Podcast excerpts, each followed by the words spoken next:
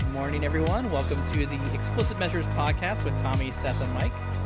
This is our hidden episode number 84. Uh, for those of you who have been following the podcast and we're like, hey, where's episode 84 for the last couple months? Well, we have a funny story for you. So we tried our darndest to make sure episode 84 happened. Uh, original topic was kind of around recent features back in, I think this was back in February uh, of when this spectacular show decided to just crash. So my computer had just gotten incredibly angry and continually gotten angrier and angrier with me over the last, I don't know, since through ja- throughout January, I would say. And then it just decided to, nope, we're not gonna have it. No way to start a stream. We tried multiple times, it wasn't gonna work, and we just cut it. We'd like, forget it. We'll figure it out later. So it's later. we're we're gonna we're So gonna figure it out. If you're if you're listening to our episodes in order, this one's kind of a time warp ahead. Get It's, some- it's get true. Yeah. Insights, If and, you- you okay, and then we're we're playing it backwards. Yeah, exactly. This will be a, a fun little. Hey, we wanted to make sure a hundred was actually a hundred. Well, let's say Well, only this- one of us this is is let, by- us fighting for correct that. this. Yeah. Tommy wanted to make Tommy. sure that 100 was I- only 100. I was I was happy with this being like the the thirteenth floor. Oh, right? Like, totally. Yeah. it's it's Me in too. the building, but the elevator never goes there. Yep. You know, or Yep. what the hidden the hidden floor. And 100%. does does does that mean they don't like still count all the floor? No, it- No, they're still all there. There's still 100 floors. It's Either just way, 13 is not a real no floor. one- Listen, I may have lost the meme conversation for episode 50. that argument, I was not losing this because they would eat at me if we're celebrating 100, but we all know it's 99. We know your OCD would mean, kick in, Tommy. we were there. We were we were trying to We- get We things did- working. try. Well, Man, I think we what it, like uh what it ended. We, we actually called it after a half hour. Like Mike's, I was really trying, like- Died like- three or four yes. or five times in a row or something we like had that. a we had a YouTube stream absurd. that went for like 7 minutes and that was about it. That was the, that was as far as we could get the YouTube to go before my computer just decided to die. So, I don't know really know what was happening.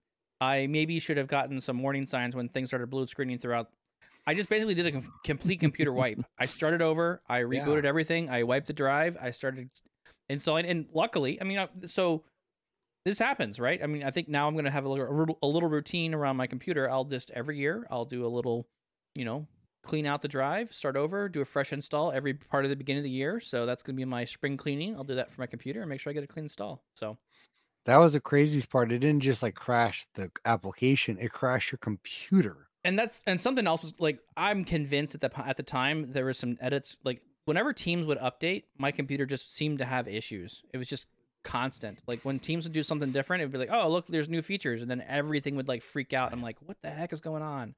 But you know, I still I'm I'm still not on Windows 11. Are you guys Oh, on really? Windows 11 for your work? I right now? got I got auto updated, not not for work, but for my personal side Yeah. Okay. computer. It auto updated. And what'd you think? Digging, dig, digging it. yeah, Like I, I, said, am digging I it. think uh, I think I said in episode ninety seven in the future. yeah. In, In in the future. future, I haven't that said this yet, but I'm going to believe that. The note the notepad. Like Oh, you the were s- actual yes. black theme in the notepad where I have white text and black. I love it. all right. I've Yeah, got you know, and then like the only major thing that is like most noticeable is everything's going back to rounded edges. oh, true. I like yeah. Yes, I, I don't mind. I don't mind the smoother edges.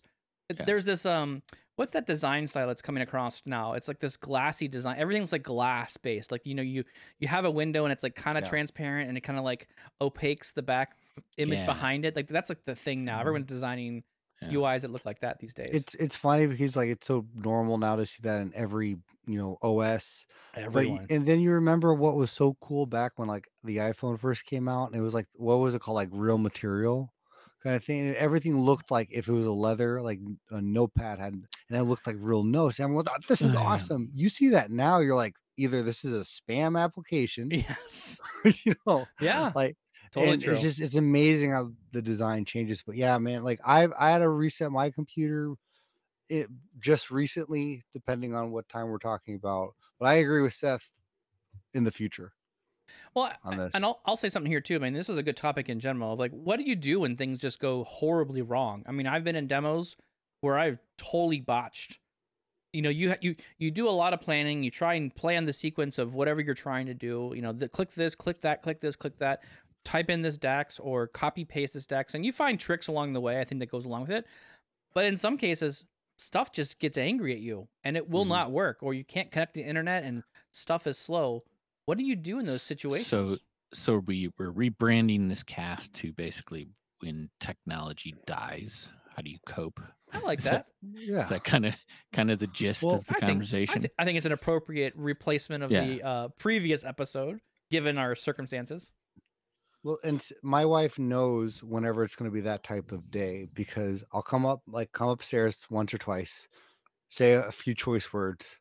She's like, "What's going on?" I'm like, "There's a fires. I'll handle it. I'll tell you later." And I call them fires, at least on my end, kind of thing. Fire drills. Fire drills because it's when a gateway fails, or it's just a really important day for the business where you're launching something, or what. It's just it's never on a day where it's like "Ah, I had nothing going on.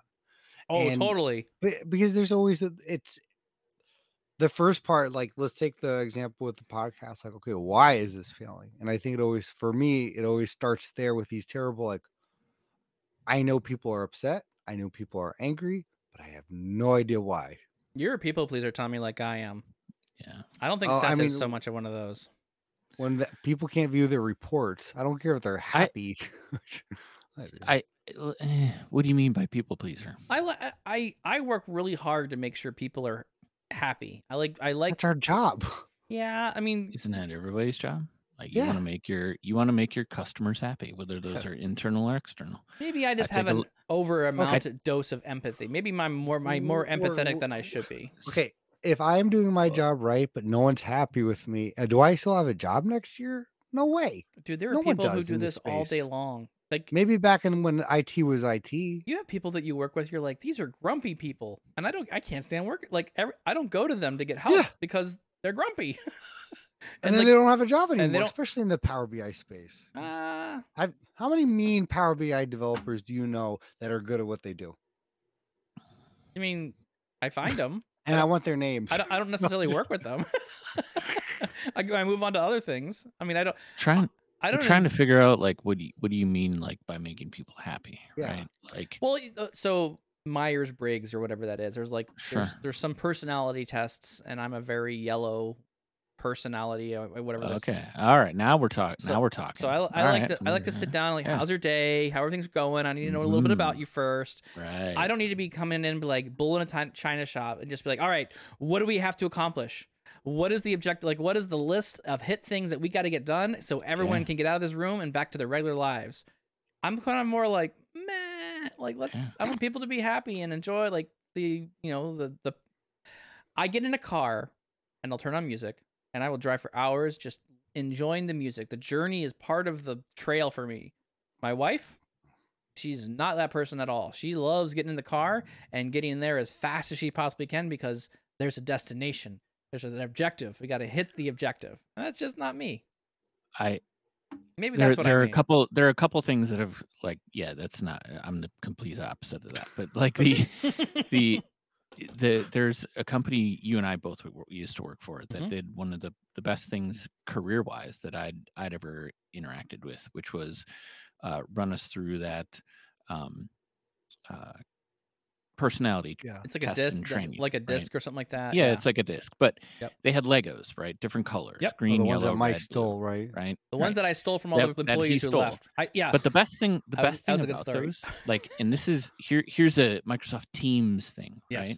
Like, if you could allow just a little whatever, I don't know, in the corner, show show me show me discs, show me, you know, green, yellow, blue, what that helped me interact with my coworkers Hmm. so much so much better because I am the bullet guy. I'm like, all right, Yep, uh, you're here's red. the agenda. Let's let's oh red blue. Where Red- it was like yeah, tandem Yep. equality, and then like way underneath was green yellow. it's like Yep. yes, I like getting things done when I want to talk. Like I, I'm not the guy that sends the email that's like, "Good morning, Mike. How are you today? I hope you had a fantastic weekend." Like that in a paragraph of just fluff. I'm the guy that's like, Mike, you were you had this deliverable. Where is it at?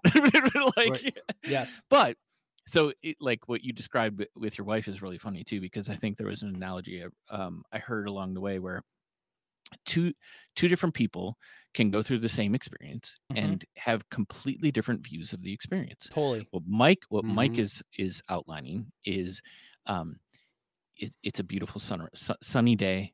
S- I got you my know, music uh, on. I'm really 75 enjoying. 80 degrees Yep. walk maybe maybe 90 walking along the ocean beach um crashing waves like there is nothing more beautiful than the serene setting as he just spends hours walking down the beach Yep.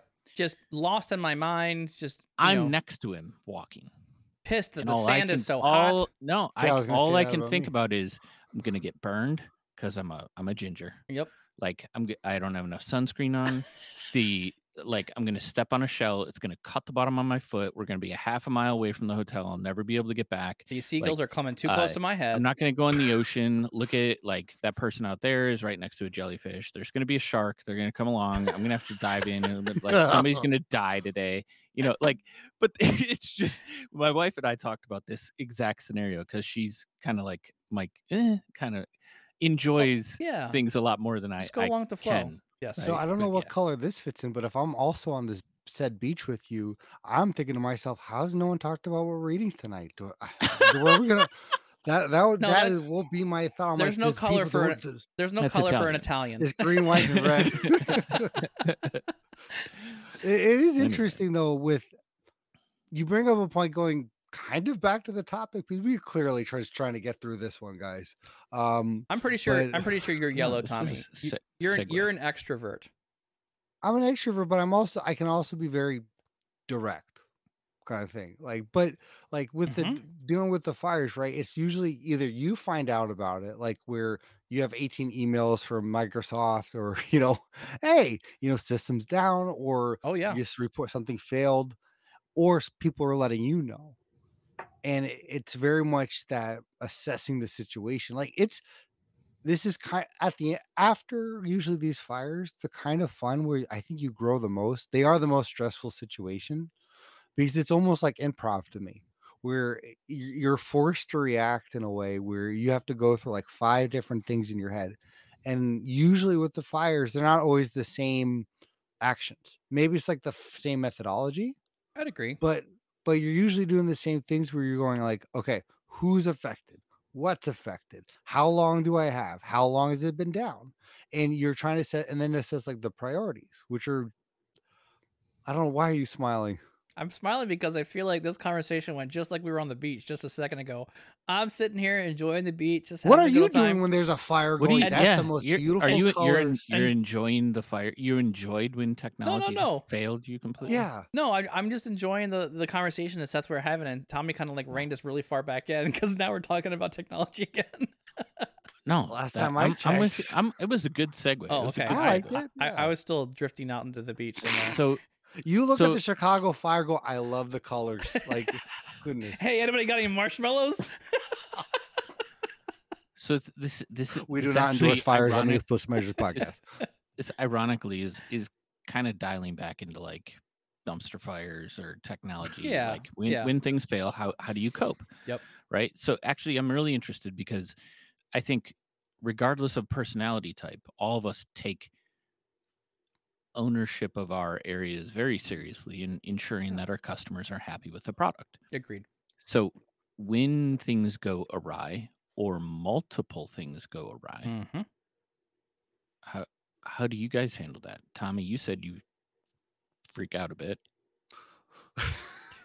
well, So, so when things go wrong for me, typ- typically my solution to solving these things is usually I can work out on a solution. I mean, bar none.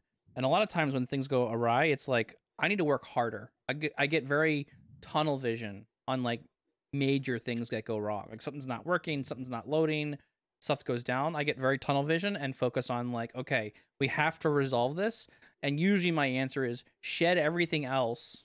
Again, because I'm a people pleaser to some degree, right? I want to make sure that the thing's working, get it done. Like, yes, I, I'll get it. We're gonna work on it right away. You know, jump right in, and I just go until I feel like the thing can be solved. And there's been some. I mean, there's been very few things that I haven't been able to like engineer my way out of, but I mean, there are just some, you know, unfortunate events where you're like, I'm just gonna mm-hmm. stand spa- stand up to like one, two in the morning, figuring out things to make it work and refreshing the data or whatever that may be.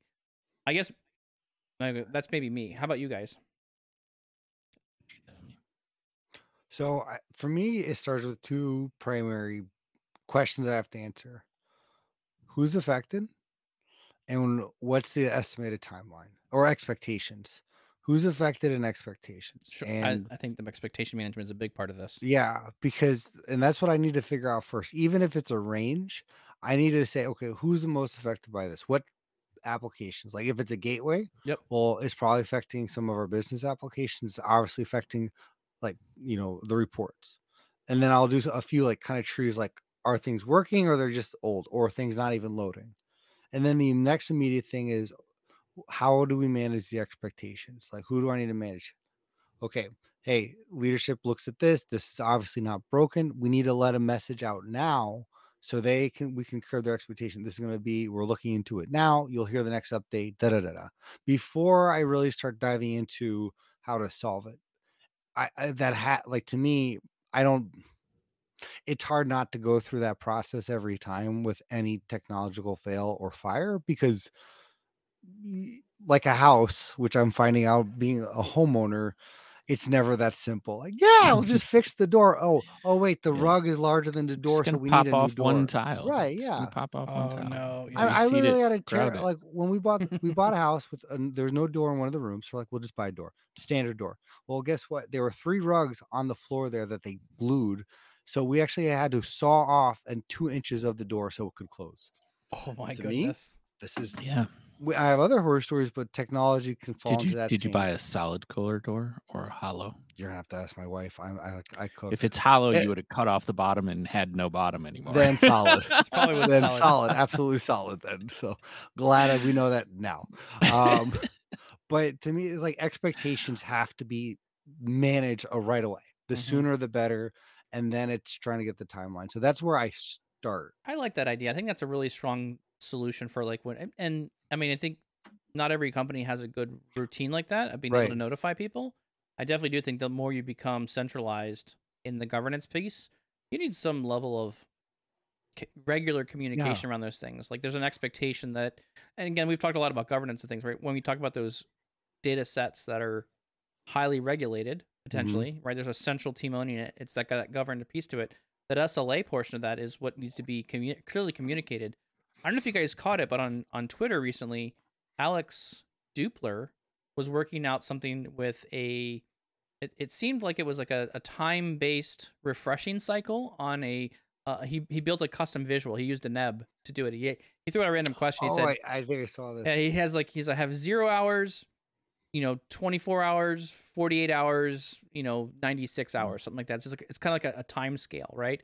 And so every time the report ref- would refresh, he'd be able to capture how old or how stale the data was based Oh, on the really? time of when you looked at the report. So he'd he'd have a measure that kind of like increased in size. So he built a measure in the reverse order, so that way the timer would kind of burn down and the color would change based on like how far how stale the data was you know and so he actually had i thought it was a really interesting scenario but the same thing right there's some thought put into when was it, refreshed is it in process or is it out you know is it, is it stale enough that we need to go actually go do something to it and so i thought that Mhm. was Yeah. a really good way or good scenario of him putting like a visual on top of how stale the data was and communicating through that meter hey we're we're actively working on trying to resolve the issue there's a Right. problem problem with this you know be, be aware if you're looking at the data there's an issue There's a couple.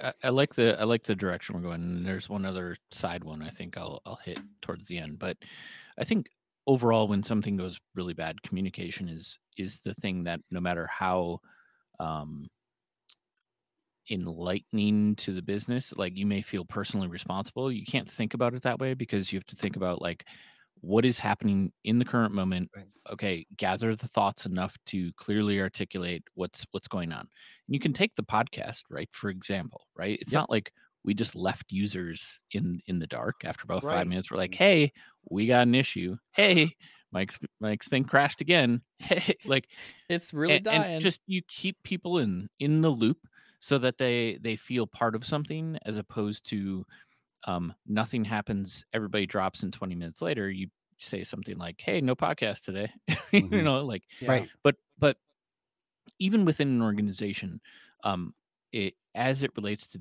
to the the leadership and you touched on two points but i'm going to hit three which Okay. I think correlate to some of what you were saying, uh, Tommy. And and I'm not going to claim ownership of these ideas. This was actually a, a great thing I learned from my boss, who's Mhm. a, a great mentor in in to me as it relates to how do I interact with leadership. So if if things go way south, right, and that could be a gateway failing, there's a business impact, especially right. There's there's three things he's drilled into my head. What are we seeing? Right, like we gateways are down, like hundred percent. What is the action we're taking? Right? And within there you could you can set expectations of Mhm. timeline if we know that like etc and what is the impact? What's the impact to the business by this being down? Gateways. That means nothing's refreshing right? Um, reports are down. That means nobody's accessing reports. Pipelines failed. It means there's no fresh data right? Like that's those are the impacts that communicating throughout the organization is important because you don't know how many people are relying on certain things, but other people might. And it's an opportunity for them to get out in front of that conversation with customers, whether it's internal or external, Mm. because it allows them to say, oh, hey, initiative taken, these two or three people I'm reaching out to right away because I know that they log in a hundred times per day Right. and they rely on this report. So I'm going to reach out and proactively say, hey, we have a challenge. Uh, it looks like there's an issue with you know something in the technical space. The team is saying that they expect to have it up by noon today.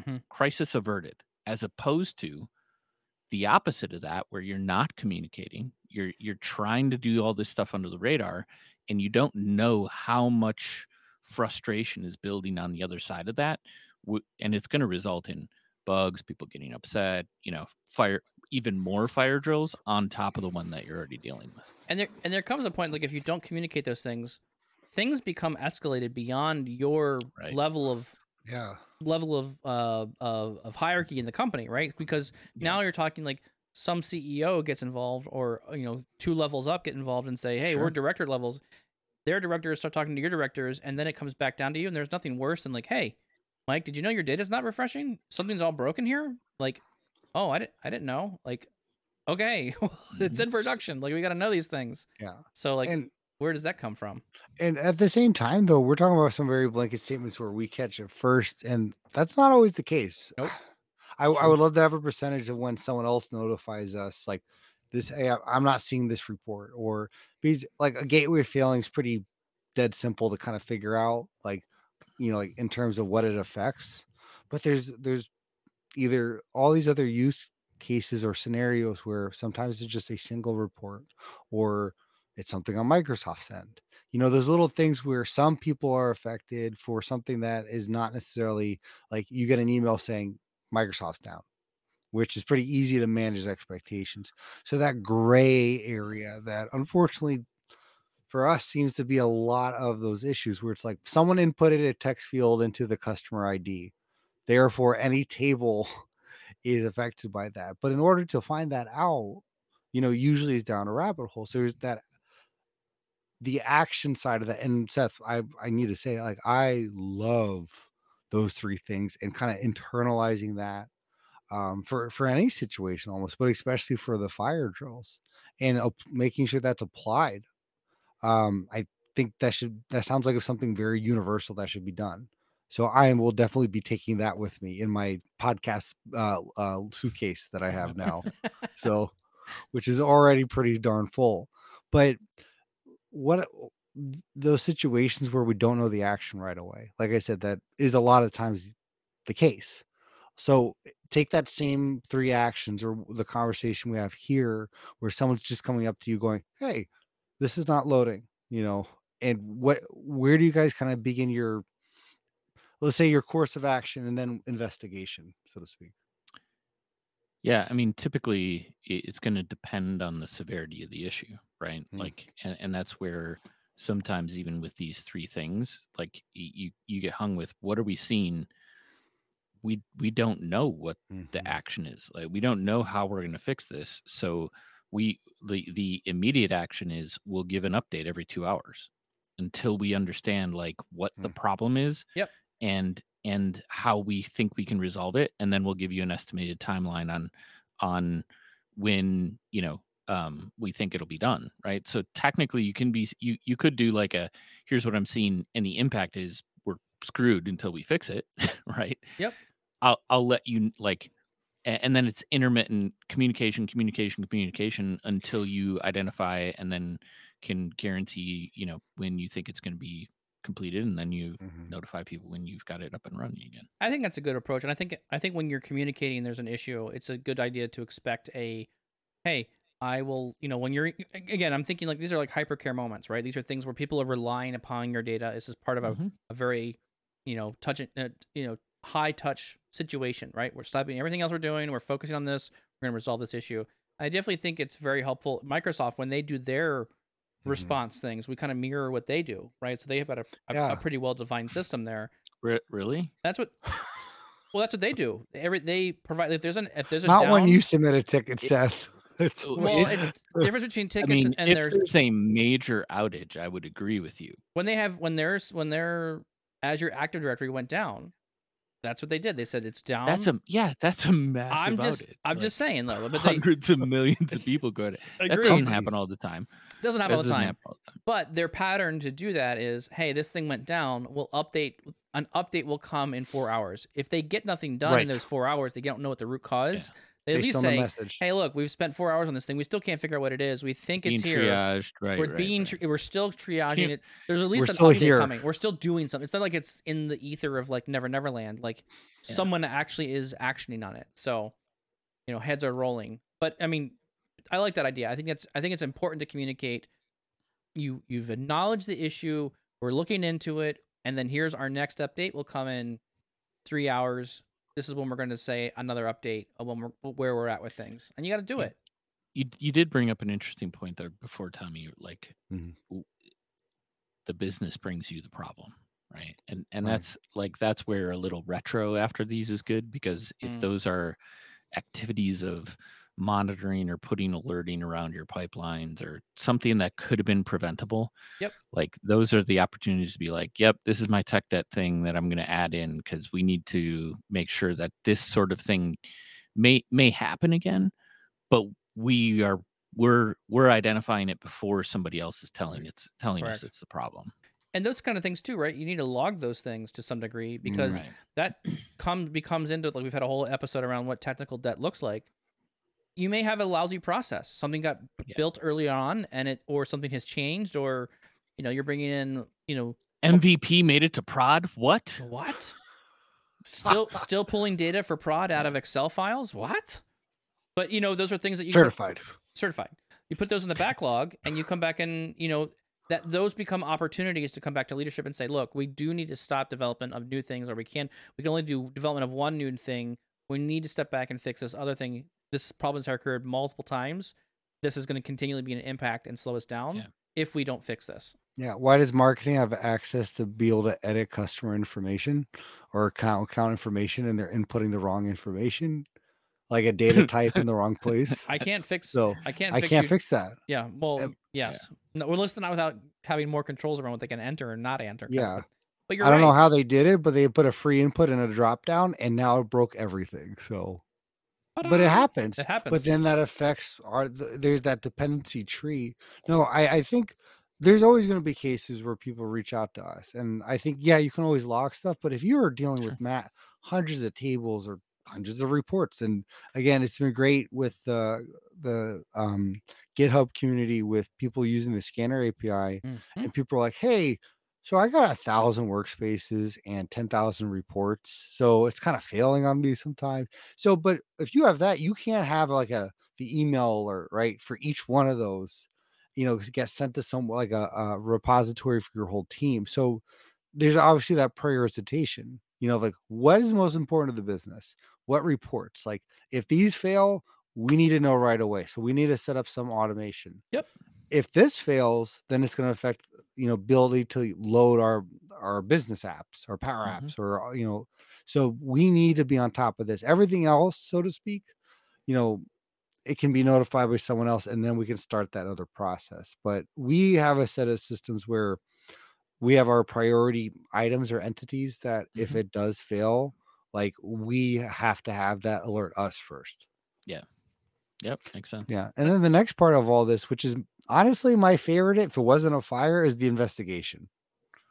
Um, I love didn't- troubleshooting. Yeah. it's probably it's probably one of my most fun aspects of of technology in general. Just data is is and I'm pretty good at it.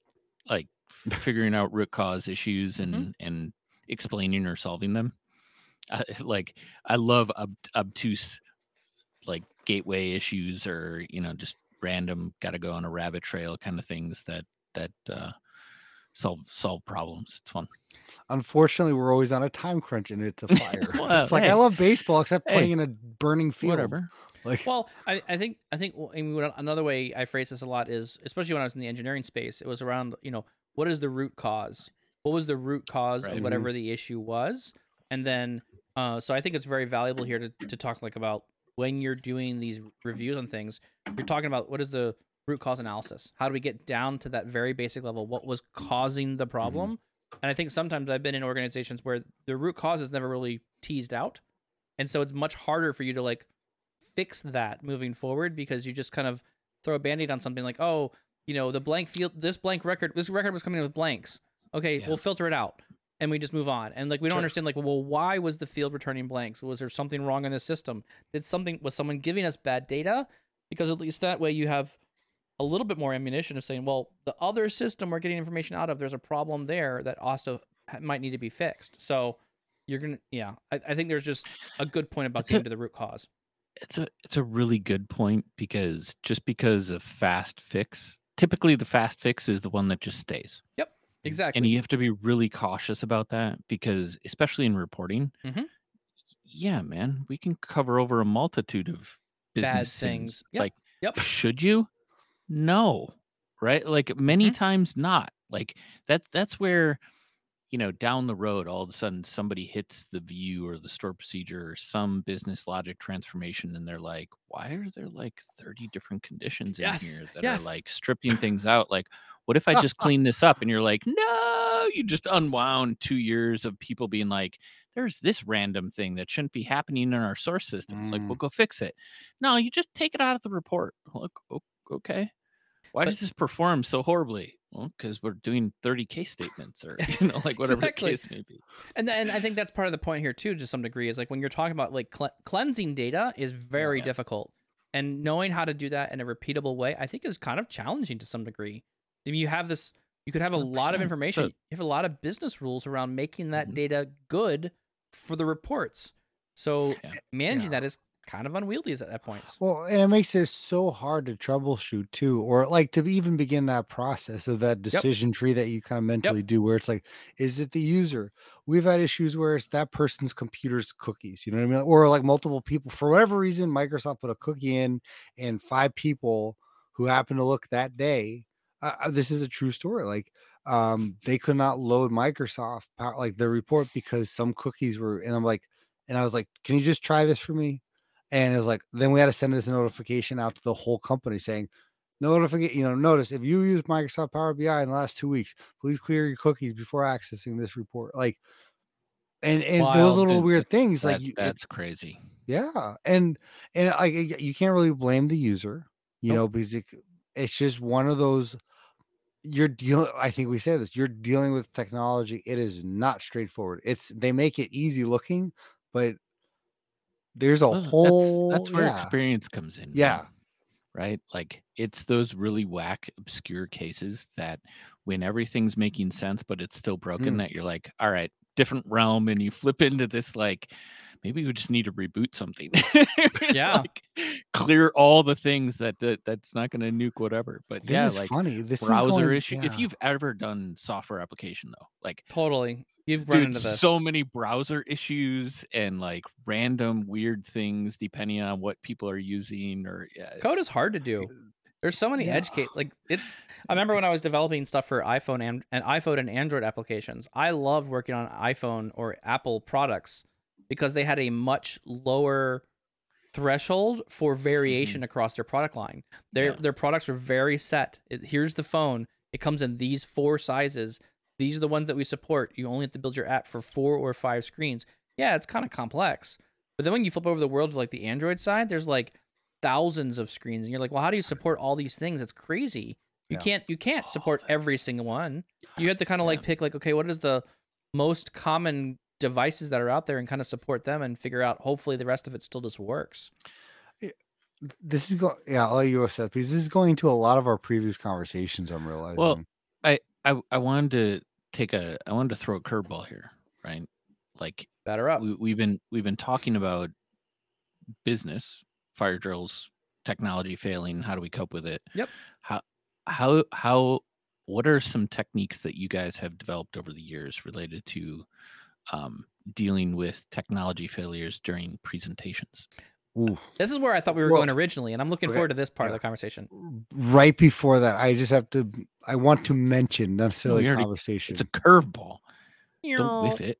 All right, go ahead. What do you what do you Okay. got? Is the last just I just find it interesting. This conversation's leading to some of our previous things we talked about. Where how important is a college education? Where I think half of this, there's no way any of this is learned in school. Like, hey, why don't you ask the person to restart the computer, or the like, you know, look at Microsoft support site. Like, it's a lot of this is experience, and we talked about what makes a good Power BI Pro. I just find this all very interesting that it, a lot of it's playing to like yeah there's definitely skills in here but a lot of this is just experience where i didn't know that could happen and now i do I, I think some of it is like learned experience, but I mean, on the other hand, too, like I pull a lot from my engineering background of like how I learned to do certain things there, and there's a lot of repeatable. I mean. I, I do I do data science kind of things, and granted, it's different than engineering. I mean, it's definitely its own kind of field of study by itself, but like there's a lot of very similar concepts that that bridge both worlds there. So, Mm. but I'm but I'm with you, Tommy. I think a lot of this stuff is learned. I think there's again, I think what has changed for me in my world. Just the last comment to that before we come to back, back to Yeah. Seth's uh, curveball. The internet has leveled the playing field. I think for a lot of people, and when I look at like what you can learn on your own without needing a college education, go get some training. There's a lot of free content out there. Get involved. You can do a ton of stuff without having to go spend Yeah. a dime anymore. but this stuff is So, I don't know. but but you you you, the point you're bringing it elicits another idea from me, which is when we're interviewing people or we're talking to people, it's it's not your book knowledge. It's not that you know how to do something. What we're drilling into is, did you actually do it? Yeah. Did you actually Yep. go through and build this thing? Because if you did, you're going to be able to speak to the level of pain in the butt certain things are, Yes. or you've lived Mhm. through that experience of learning and that is the difference i with that. think between like college experience or learning something it's it's actually practically doing that Yes. and what i think we bring to the table is many years of getting you know like slamming your head against the wall to figure out these problems that, that sometimes occur Yeah. but you're even us talking about them somebody's not going to be able to like oh refresh i'm going to like next time i'm going to know like no because there's specific situations that you've had experience in that allow you to understand when some of those full nuclear options could be the problem right? But i it it, it we we hammer on like learning and whatnot but it is a doing. It's doing that that is what I broke a you really really once. gain value. Well, the- congratulations. because the, which immediately made me not as angry about the situation because my wife was right next to me. She's like anyway i didn't throw it it just hit. But i'm obviously okay let me tell the story No, I'll- I, I that's all right. deserve- No, I'm No, no, not that's it's- all right. We're good. We'll just let it be. It's all right. You broke a so coffee about mug. Life demos is there. right guys Okay. yeah like you give a presentation and what happens oh man But I, have you ever so for I- first thing have have you ever Yeah. had massive failures during a presentation Oh Yeah. yes, I have definitely. I have. I have definitely. D- Dax is one of the things that are kind of tricky. If you don't know what you're writing in Dax, you can screw up a lot of things, and it just won't work. And I've tried to been like, it's usually where I'm on the. If I have my normal playbook of what I'm trying Mhm. to teach through Dax, it stuff works. I have my point. I'm gonna you know put my Dax statement together. I've already tested it. It works. I do that and it works.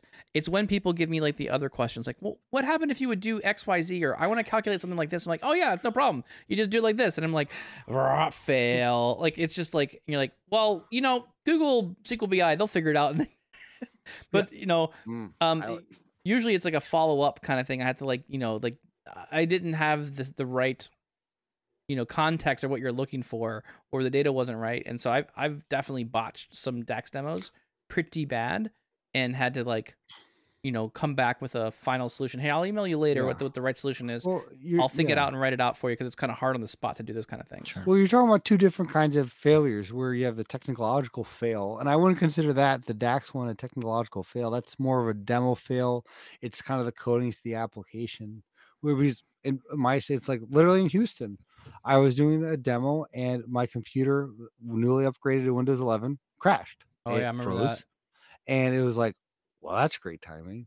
And kind of to your point, where you're not just like, uh, hold on, hold on. Like I, It gets so awkward in the room. Like whenever Yeah. you're doing something like that and you Right. have to like wait for your computer to start up, you don't ever know how long a computer takes to start up until Right. you're in a room with people staring at you and the computer is not happy.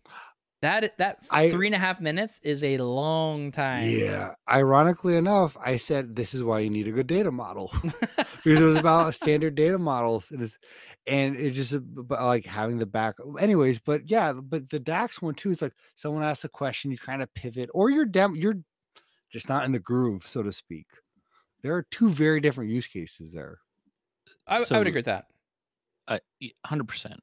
But I uh, like to Mike to your point. You're dialed in. Demos always there. There's always challenges with demos, which is why they they're fun and or not fun depending on on your presentation style. Um, but I would like there's just a heightened.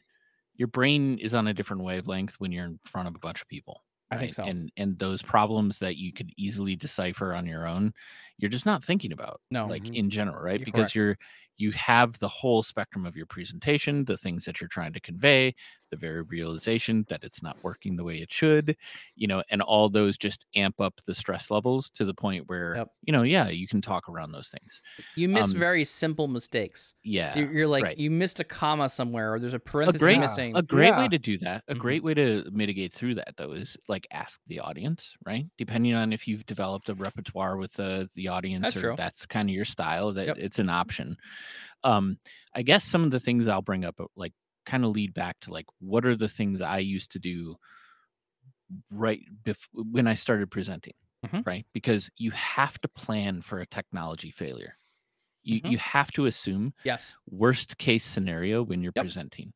And until you've got a lot of presentation experience under your belt, it's better to over prepare just in case. Yep. Because the worst thing that happens, and I've seen it, is they didn't prepare for it and your presentation like the the 40 or 50 minute session you went to ends after 15 minutes Mhm. and then and then you're you're dead in the water because you're not going to join another session so you just lost 45 minutes as an attendee and that's kind of like the worst case scenario right from a presentation agree. standpoint. so like what what i would do is a couple things if you have a demo failure or something like glitches a little bit like always have some questions for the audience Mhm. right like hey uh so and so tell me about you know this and this or what your experience is with something and it's great if it's a small enough room or there's a mic and then you can have kind of Yeah. some dialogue going on instead of just standing up on a stage and feeling really awkward if Yep. you don't break that that tension it will be really awkward right like an audience is is just as nervous or uncomfortable as you are as a presenter. That's a the other a the other thing i would say is there are definitely things you can do to like mitigate that. Like i i i always had three different things like and and you'll laugh but i had a paper copy of my presentation just so i could speak to it. Like i Mhm. may not be able to show slides but at least my flow wouldn't be disrupted because i could still speak to things. I could amp up the description of what would be on the slide and work through that and i've seen some presenters do that with maximum effect and you you would like you didn't miss a thing just because you couldn't see a slide didn't matter because Mhm. they just kept going but they had their reference material Correct. um i would back up on a onedrive and when i first started i'd carry two laptops so Mhm. that if I needed to, I could spool up the other laptop. It was already prepped. It was already had like all of the presentation material set up the same way. Not everybody can carry around two laptops and all that kind of stuff. But at the same time, Yep. like what are the ways in which if things were to totally fail, how would you recover? And what would you do while you were reco- recovering? Are the things I think that give you a lot more comfort on stage, but at the same time, realize that it like technology fails are periodically just the bane of The way it is. anybody's existence but for some reason like it always hits at least one presenter in in every conference i've been in Oh, totally. And uh, uh, so another one of these, I like your your scenarios there. I like the ideas of having two labs, two laptops, one backup drive. Uh, a lot of times I'll be doing demos of like Charticulator or Deneb or like visuals or or you know things that I've I can pre-build. So a lot of times what I'll do when I Right. ever have presentations, particularly in Power BI Desktop, I'll build the thing that I wanted to produce and like put it on another page and hide it. Yeah. And so I have a lot of this like, you know, it's kind of like the baking shows, right? I'm gonna put all the ingredients Took mine. together and then I'm gonna pull out the baked thing that I've already the final prepared, product the yeah. final product. And so that that's another technique that I've used a couple times. If I can't build what I'm trying to build verbatim for whatever reason, and again, this is also kind of hard to handle when you have, you know, the Power BI desktop and or these other tools. They're Mm. also updating. So something where you thought it was may Yeah. no longer be there or have been deprecated or like it just happens. So there are there are times when I just you know like okay we're just gonna have to just roll with it and I always have this baked version of whatever we're trying to produce somewhere else. That way it's kind of already there and ready to go in case something goes awry. I can't load the visual; it doesn't work. We can always fall back on that designed or com- completed object. and with the with the baked version which I, I absolutely love and i think I, if there's anything you anyone listening would cooking take related crazy cooking related. like Oh, make sure oh, always here's the cooking related. analogy and i know you're going to berate me for this It's but like make making sure you can it's still, like making pasta with with a bad egg and and the, and the noodles oh, don't Okay, come out. Yeah, yeah. right. make sure you can still eat that's the, the Oh, thing you there may you go So Yep. even if you're like, well, I don't, I don't know what happened here, kind of thing. Like, well, good thing I have, and I would, I depending on the demo, I'll have like three versions of where I'm at, kind of thing. Where I'm like, rather than the final version, it's like, well, good thing I had the dough in the fridge, kind of. that takes a lot of time It does. Well, if you're do the demo, just save as, save as at different points. Yes, Mhm. correct. Where it's like, this is my query load, this is my relationship. I'm at this phase, kind of thing. Yeah. And I- that that is a lot of work. I've done that a lot with st- That's another great technique Yeah. when you're doing like full pre-con sessions when Right. you like start teaching people how to do things. right. I will build the content and then I will walk through. And I used to just build it on, just expect Yeah. everyone else to kind of follow along. And if you got stuck, we'd stop and Right. fix you. But that took so much time to get that done. So now what I do, especially when I'm teaching classes, is I run through all the content and I go Mhm. till like a break point. Here's the first lesson, Right. and then I'll save off that version, and then I'll just keep walking through my documentation, and then I'd save another one. So I have like these snapshots or these milestones throughout the presentation Yeah. where each milestone is a saved version of a file. That way, if someone's like totally like got the wrong Right. data, nothing's working, it's just Right. not happy, they can always open up an existing file and Right. catch up really quickly. exactly. And now they're another good starting point to keep going on with the rest of the class. Because e- even if you're in the baked cake scenario, if you're only 20% done, you're like, here's the final thing, you know, that doesn't help. So I may have like a, like a, like four or five different versions because it's not hard if you go through your demo once, go, okay, this is a good point. Yeah, you know? save. And also that helps Save you as. with your Save own, as. yeah, save as. Yeah, like But that. that also is kind of a side effect where it kind of helps you break down your demo. Yes. Um, one thing to my assess point about the, engaging the audience. This is this is a whole other part of the. It's amazing we're giving all this content away for free. By the way, this is some awesome, awesome content Eh, here. you know, Just saying, I'm just it's, a saying. hidden, you- it's a hidden episode man. it's a, yeah, The- it's got to be good the beauty you gotta in- look for this. I, you know, the beauty is in the eye of the beholder. Some of people maybe say this is junk. I don't know. oh man but uh no well the idea of engaging the audience right where they're only as confident as you are too so this is part skill but very much part experience where you have to know if people are relaxed too and you know i'm very much going way back to the beginning of this conversation i may be in between you guys but i'm a very um alert to people's like demeanors kind of thing like if someone's kind of looking looking at me like Like I, I, it will, it can break me. So if you kind of sense the audience of like, you know, oh, or just like they're laughing with you or whatever, and when those demos break, or at you. one thing, yeah, yeah, throwing things. But what I try to do before, before any, even if it's a demo or not a, a demo, but what helps is engage them early. Don't engage them for the first time if it breaks. Yeah. Like would be No, like five, like- ten minutes Agreed. before the Hundred conference. percent. Like where are people from, kind of thing, or just to get people a little loose. So when that break, it's not like uh uh.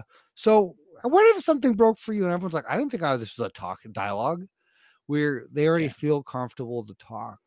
Um, but I think I think yeah. you can do that. Like we should probably do a different episode on this Yeah. one. But like ho- like knowing knowing your audience is kind of a cliche statement, but if you can build a repertoire, Yeah. uh, not a uh, not a repertoire, um, rapport with the audience right from the get go, uh, you you you win, right? Mhm. Because then these these types of things, they don't they don't look at you like, oh man, this is the most awkward thing in the world, and that person is like, I feel Right. uncomfortable for that person on Right. stage right now, because you you're relating to them, like they're learning something from you you're human like too. if you yeah if you nail that kind of interaction and sometimes that's questions answered people responding like some speakers do really well with like people randomly shooting out questions some hate it right because it messes with their flow but both of those types of speakers can still have a great interaction with the audience as long as the audience is keyed in but to your point yeah part of like being an, a, a, a good presenter is being having empathy recognizing looking in the audience and if people are like oh, man, uh, like uh, uh, you know like i'm losing you Yeah. yeah. what do I got to do? Right. Or like the guy in the front row who's just like sweating bullets with eyes wide open because your computer just crashed. Right. Right. Like that's not a good sign. Like, you know, like reading your audience is is something I think you're you're bringing up, right? Which Yeah. is something And- we should always be doing. It'll be and part of interesting when we go yeah. back to live events because I haven't done a live events in a long A time. long time. So it'll be interesting to see when that starts happening and how I, I haven't done a presentation to a live event group in quite a this- while. It's been all online at this point for the last two This years. was so the Right, hardest thing talking when to a started, talking to yeah. a camera. like yeah, and Yeah. you two goofballs.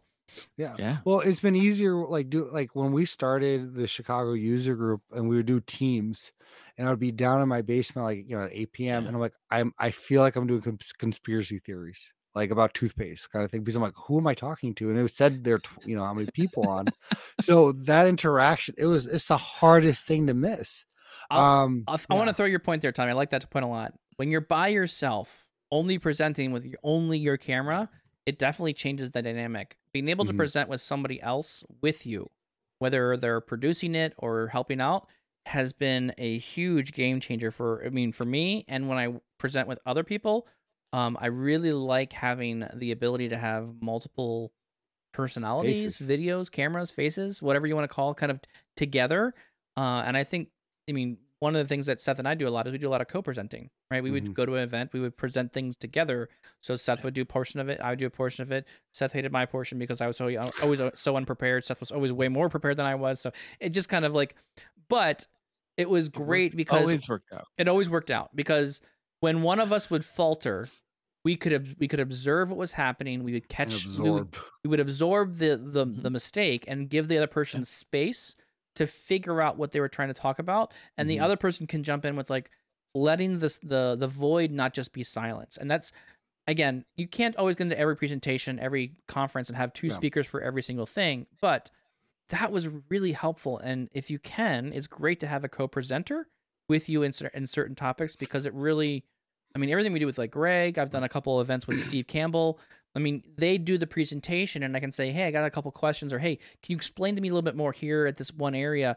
And it allows them to take a breath collect some thoughts take a drink of whatever and then go deeper or ask Yeah. answer that question. It makes it a little bit more fluid i feel like. I don't remember who gave me this tip either. I, w- w- I know it was one of you two, but what happened uh, when I first did the goals demo, I failed miserably. It was the Chicago one. I didn't click on the right thing. I was trying to really figure my way around, and I had you guys on, but I was just struggling to try to pivot. And I, it was like one of those like you just either weren't on your game, like you just couldn't get the ball in. And I think one of you said like you always have a picture up of someone you know on this on like not on on the computer. So Yep. I started putting a picture up when I do presentations now Yep. Of like my daughter or my wife just to see like a smile, kind of just to see a face. And It- it's amazing I've how done- yeah, yeah. I, I think it was me because I went Yeah. through It some wasn't me. I went I went through some training sessions, uh, and and one of the one of the techniques they use when you're talking to a large audience is when you're looking at an audience, focus on a person, talk out your point to that person. Don't make it so long that it's awkward, and then transition your look or your gaze to another person that, and that finish the thought. But th- but that's that is a very like intentional thing, and Right. it's, it's a learned behavior because it helps you remove those stutter stop words of Mhm. like the ands and the ums and the you can finish the thought is you can if you transition too quickly you lose that context and your mind kind of yeah. does that pausing every so often you're like okay, i gotta keep Right. thinking about what i'm doing now there's too much going on. So I, for me that works really well for me. So i have a camera that has a screen on it and i can talk to myself essentially but at least i'm looking at someone they're reactive i can see my face i can see what's going on there. It helps me keep my thoughts together for longer periods of time. Yeah.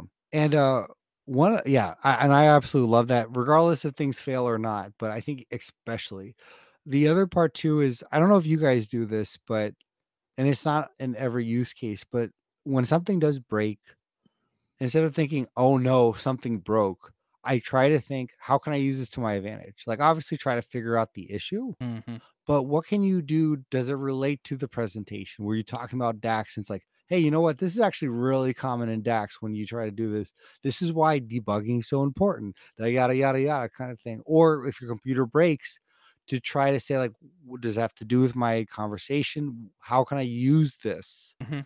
Because I think a lot of times it's the old adage where people would complain about. I think it was Delta Airlines, and they would say my flight got delayed and they did a study that when Delta would respond to them, people had a higher satisfaction rating for Delta than people who didn't have a, a, a problem. So when Delta was said, "We're sorry to hear that. Hey, what can we do for you? Contact us here or message us here on Twitter." Those people actually ended up feeling more strongly or more positive about Delta than people who didn't have a flight delay, Mhm. which is incredible. And it's it's that power of okay, engagement use this, yeah, engagement. Mhm. So both those things for fires for me have been a huge thing. Now, I don't mind always do the best job of what topic I get into, but at least at one, you're not just going, hold on, guys, hold on. Um, just trying to say, yeah, this is almost part of it. See, this is what happens. So I don't know. Do you guys think that way at all? I think I think that becomes easier the more presenting you've done, where where you you can pick up where you left off or where where Mhm. things went awry.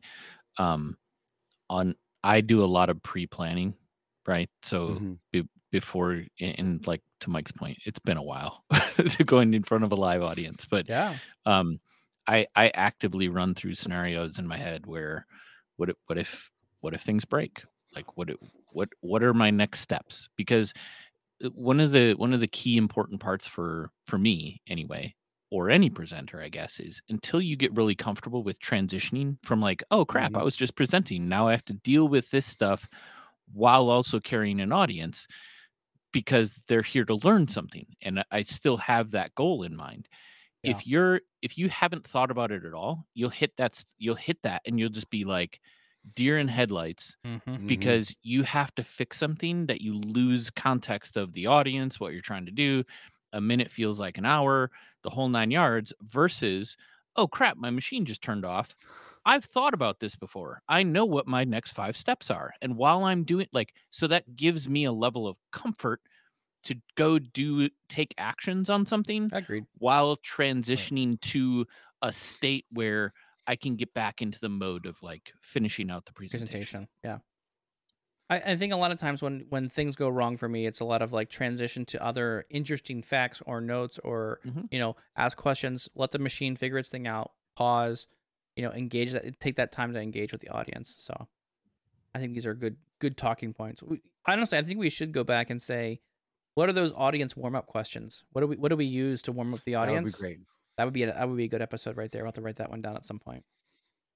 So I think we've done it again. I we were hoping this was going to be like a thirty minute episode, and here we are at full It's hour in. impossible for us to do un- under an can't. hour now. We- When we started the podcast, we're like, we'll just do short little thirty minute episodes. It'll be no problem. We got too many No, we have- words. We have problems yelling at each other. And uh, we're hitting an hour. We're hitting an hour. We're like, we're like, shut, shut it it down. down, shut We're it like, down. "Yeah, all right. Pull the plug. Just one more point.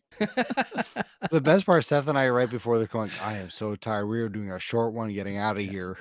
yeah, it's been a long one day of the week. It just speaks to you guys how much I enjoy you guys so much. Awesome.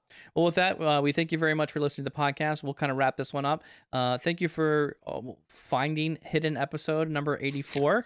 Uh, we're going to hide this one. We're not going to publicize it at all. We'll just kind of throw it out there sneakily and see what happens uh, and see uh, see what people find out about it. Anyways, uh, thank you all very much. Our only ask uh, as you engage with the podcast is if you like the content here, if you think it's engaging, you, you like what we're talking about, please uh, just share it with somebody else tweet it, send it out on LinkedIn, let people know that you enjoyed the podcast, and uh, you know, give us a a thumbs up or a like on some of the social media platforms that we do this on. It just helps us kind of keep going and doing it better.